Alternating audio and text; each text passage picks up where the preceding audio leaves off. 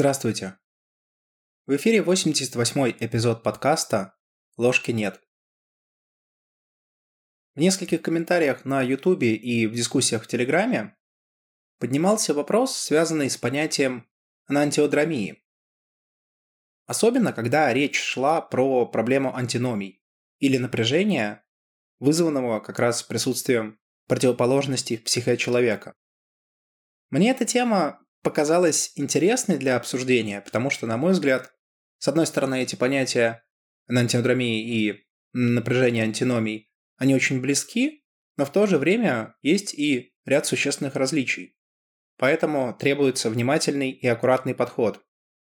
По этой причине я бы хотел посвятить отдельный бонусный эпизод подкаста именно этим вопросам. Для начала предлагаю начать с того, чтобы понять, что вообще Юнг подразумевал под анантиодромией. В четвертом томе The Collective Works в 111 параграфе Юнг пишет следующее. Здесь и далее будут идти мои переводы с английского на русский. Древний Гераклит, который действительно был великим мудрецом, открыл самый удивительный из всех психологических законов, регулирующую функцию противоположностей. Он назвал это анантиодромией, бегом наоборот, под которым он подразумевал, что рано или поздно все превращается в свою противоположность. Вот здесь получается достаточно четкое и первое свойство того, что такое энантиодромия. Это, по сути, особая психическая функция, которая переворачивает некоторую точку зрения на противоположную. В шестом томе Юнг пишет чуть более развернуто. Энантиодромия означает «идущий в разрез». В философии Гераклита оно используется для обозначения игры противоположностей в ходе событий. Представление о том, что все существующее превращается в свою противоположность. От живого приходит смерть, а от мертвого – жизнь. От юной старости и от старой молодости. От бодрствования – сон, а от сна – пробуждение. Поток поколений и упадка никогда не останавливается. Если резюмировать мысли и идеи Юнга на этот счет, то получается, что анантиодромию можно назвать таким принципом гомеостаза или системным принципом, согласно которому система стремится всегда восстановить свое нейтральное состояние. Вот это сейчас звучало несколько сложно, поэтому я попробую пояснить предыдущую мысль. Юнг пишет, что наша психика ну или самость, как тотальность психе, всегда стремится к нейтральному состоянию. Если в ней что-то начинает выделяться или актуализироваться, например, в мире происходят какие-то события, которые заставляют воспринимать ту или иную позицию, то возникает противоположная тенденция. Для тех, кто помнит школьную физику, можно привести аналогию с первым законом Ньютона в части того, что если на систему не влиять, то она будет просто спокойно существовать и третьим законом Ньютона, что на каждое воздействие извне возникнет равное по модулю контрдействие. Окей, с понятием немного разобрались, теперь давайте попробуем понять, как и когда возникает энантиодромия. Но прежде всего тот вариант, про который пишет сам Юнг, что чрезмерное усиление сознательной позиции по какому-то вопросу может вызвать энантиодромию. В девятом томе Юнг уточняет, я использую термин энантиодромия для обозначения возникновения бессознательной противоположной позиции в течение некоторого времени. Это характерное явление практически всегда происходит, когда крайняя, односторонняя тенденция доминирует в сознательной жизни. Со временем накапливается столь же мощная противоположность, которая сначала затрудняет работу сознания, а затем прорывается сквозь контроль сознания. Иными словами, Первый признак или начало энантиодромии в наличии явной, сильной, сознательной установки. Следующим признаком, следующим этапом является возникновение конфликта. Как указывал Юнг, в противовес сознательной позиции возникает бессознательная, равная по силе. При этом, чем сильнее наша сознательная позиция, тем больше, по сути, ресурсов физических и психических мы тратим на то, чтобы ее поддерживать и как-то манифестировать в объективной и субъективной реальностях, а значит, ровно такая же сильная позиция будет и бессознательная, тому что бессознательное заберет столько же ресурсов, по мысли Юнга. Разумеется, наличие противоположных позиций в сознании и бессознательном может привести к потенциальному конфликту. Вот здесь я хочу подчеркнуть важность слова «потенциальному». Об этом мы поговорим чуть позже, но пока просто отметим, что конфликт потенциален. Следующим шагом после того, как, собственно, конфликт возник, происходит работа с ним. И какие варианты работы с конфликтом могут быть? Но прежде всего, классический вариант, о котором часто и постоянно пишет Юнг, и о котором вы можете прочитать практически везде, это, по сути, принятие бессознательной позиции на сознательном уровне. Юнг в той же работе, в 709 параграфе, приводит яркие примеры такой позиции. Это обращение святого Павла на пути в Дамаск, видение Христа у Реймонда и Лулия, самоидентификация Ницше с Христом. В общем, эти примеры, наверное, известны каждому из жизненного опыта, когда мы видим, что человек долгое время придерживался определенной позиции, достаточно жестко ее придерживался, тратил на это время, ресурсы, всем рассказывал об этом, а потом в какой-то момент взял ее и поменял, зачастую на полную противоположную. И ровно с такой же силой, так же рьяно, начал отстаивать уже новую идею, противоположную предыдущей. Чем такая реакция характеризуется? Но прежде всего, что фактически тут не происходит никакого осмысления в моменте, не происходит никакого осознания происходящего человеком. Просто в результате некоторого опыта, зачастую нуминозного, возникает новое и очень сильное убеждение, часто религиозного или духовного плана. Но вполне, кстати, может быть идеологическим. То есть вот хороший пример здесь это как раз обращение святого Павла. Долгое время, будучи гонителем христиан, он во мгновение ока после нуминозного опыта стал христианином. Сделал ли он это в результате осмысления? Нет. По сути, опыт был настолько силен, а как следствие, его бессознательная накопленная энергия была столь высока, что она просто пробила сознание и, по сути, заставила принять иное, противоположное убеждение. Вот именно этот процесс Юнга называл энантиодромией. Однако тут может возникнуть заблуждение, что это единственный способ реакции на подобный конфликт противоположностей. На самом деле, возможны и другие варианты. Я бы сказал, что на самом деле их четыре. Четыре в том смысле, что вот у нас есть две позиции, мы можем либо принять одну, либо принять другую, либо принять обе, либо не принять ни одну из них. Давайте рассмотрим каждый из этих вариантов. Прежде всего, просто исходя из здравого смысла и логики можно предположить, что в некоторых случаях эго будет в состоянии удержать свою точку зрения. Действительно, если вот читать Юнга, он придает особую силу бессознательным процессам, говоря о том, что они обладают большей силой, и что эго не всегда способно сопротивляться этому. Однако для сильного разума это может быть уже и не так. Сильный разум вполне способен сопротивляться подобным историям. Более того, в некотором роде это можно метафорически назвать и по-другому. Это ведь можно назвать и таким религиозным искушением, когда человека искушают, в том числе и посредством номинозного опыта, но человек все-таки остается при своем. К чему может привести подобная реакция на конфликт противоположностей?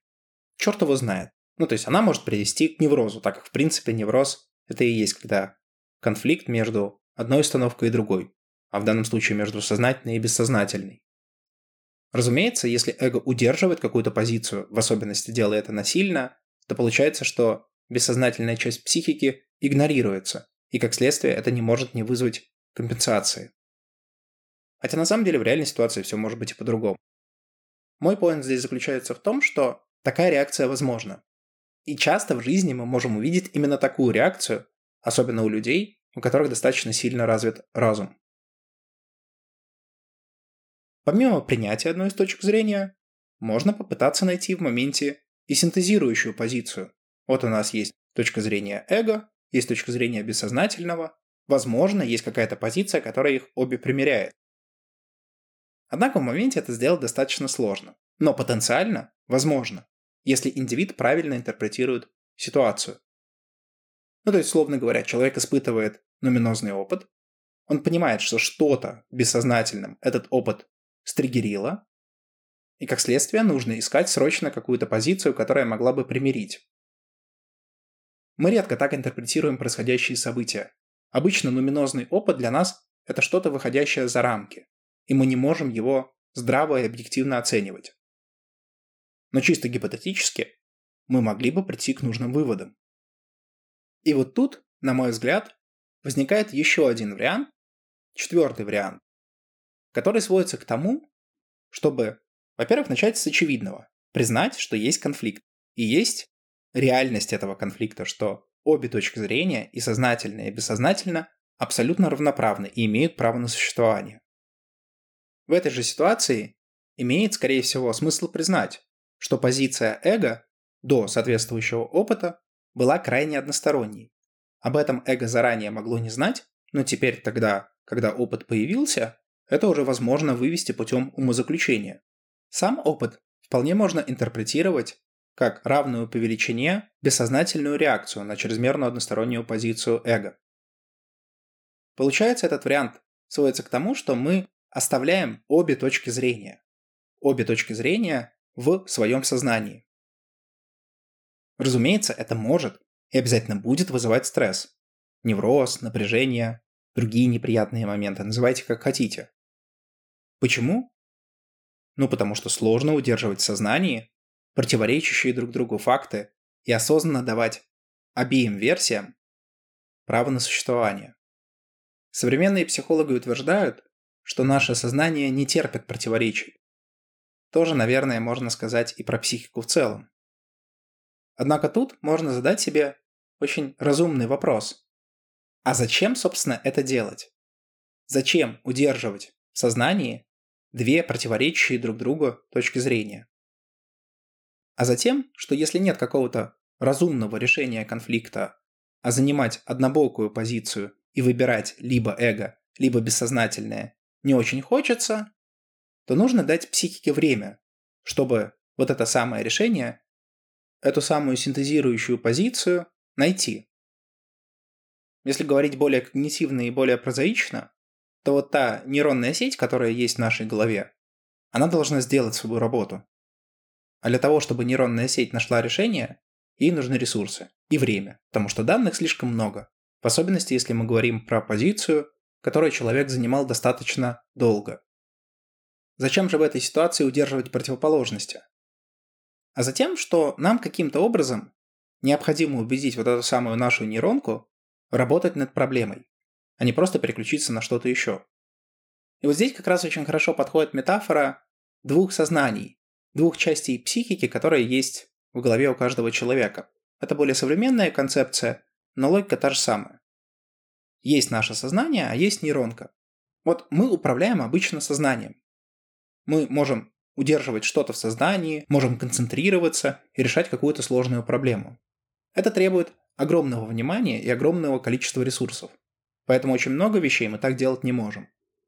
Поэтому многие вещи мы делаем автоматически. Например, если вы достаточно долго водите машину или достаточно долго делаете какое-то монотонное действие, то со временем ваше сознание просто перестает это замечать, тем самым высвобождая ресурсы для других задач. Но у сознания есть недостатки. Например, мы не можем удерживать в сознании много разных вещей. Психологи, в особенности когнитивные психологи, говорят о том, что мы можем удерживать одновременно от 5 до 10 вещей. А если мы рассматриваем какую-то сложную ситуацию, в особенности распределенную по времени, то может потребоваться больше штук, которые нужно удерживать и которые нужно учитывать при анализе. Поэтому нейронка здесь бы подошла лучше. Но нейронкой мы не можем управлять напрямую. Ее нужно как-то убедить работать над проблемой. И она не работает от простой концентрации, как я уже сказал. Так вот, топливом в данном случае и может служить напряжение противоположностей, за счет сознательного и волевого решения удерживать противоположности и не скатываться ни в какую из сторон, вы даете четкий сигнал своей психике и своей нейронной сети. Есть проблема, давайте ее решать. В принципе, вы бы, скорее всего, со временем пришли к тому же решению, потому что эта энантиодромия не проходит бесследно для психики и для нейронки. Все равно что-то начинает считаться, какие-то шестеренки начинают крутиться в голове. Как показывает опыт, когда с человеком происходит анантиодромия, через некоторое время он успокаивается и приходит уже к более адекватной, взвешенной и не однобокой позиции. Но на это могут идти годы, много времени. Так вот, процесс можно ускорить. Правда, в моменте придется за это заплатить стрессом. Вот вот эту историю я, собственно, и называю напряжением противоположностей. Отмечу, что это не совсем юнговская энантиодромия. Да, начало тоже. Логика процесса очень похожа. Но эго выстаивает и не переключается на противоположную позицию, которую продвигает бессознательное, а удерживает в сознании обе позиции. Здесь, кстати, мне вспоминается одно очень интересное наблюдение, которое сделал Юнг. Он как-то писал о том, что психологический возраст, или уровень развития, если хотите, можно определить по тому, сколько человек в состоянии выдерживать и может ли вообще выдерживать напряжение противоположностей. Действительно, для этого нужен определенный жизненный опыт и достаточно сильная воля. Плюс понимание, что все не делится на черное и белое, особенно в тех сферах, которые важны для вас. Энантиодромия – это очень простой и инфантильный способ выйти из ситуации напряжения противоположностей, в то время как взрослым, адекватным решением является удерживать это напряжение столько, сколько это возможно. В этом, на мой взгляд, различие этих двух терминов. С вами был подкаст «Ложки нет». До новых встреч!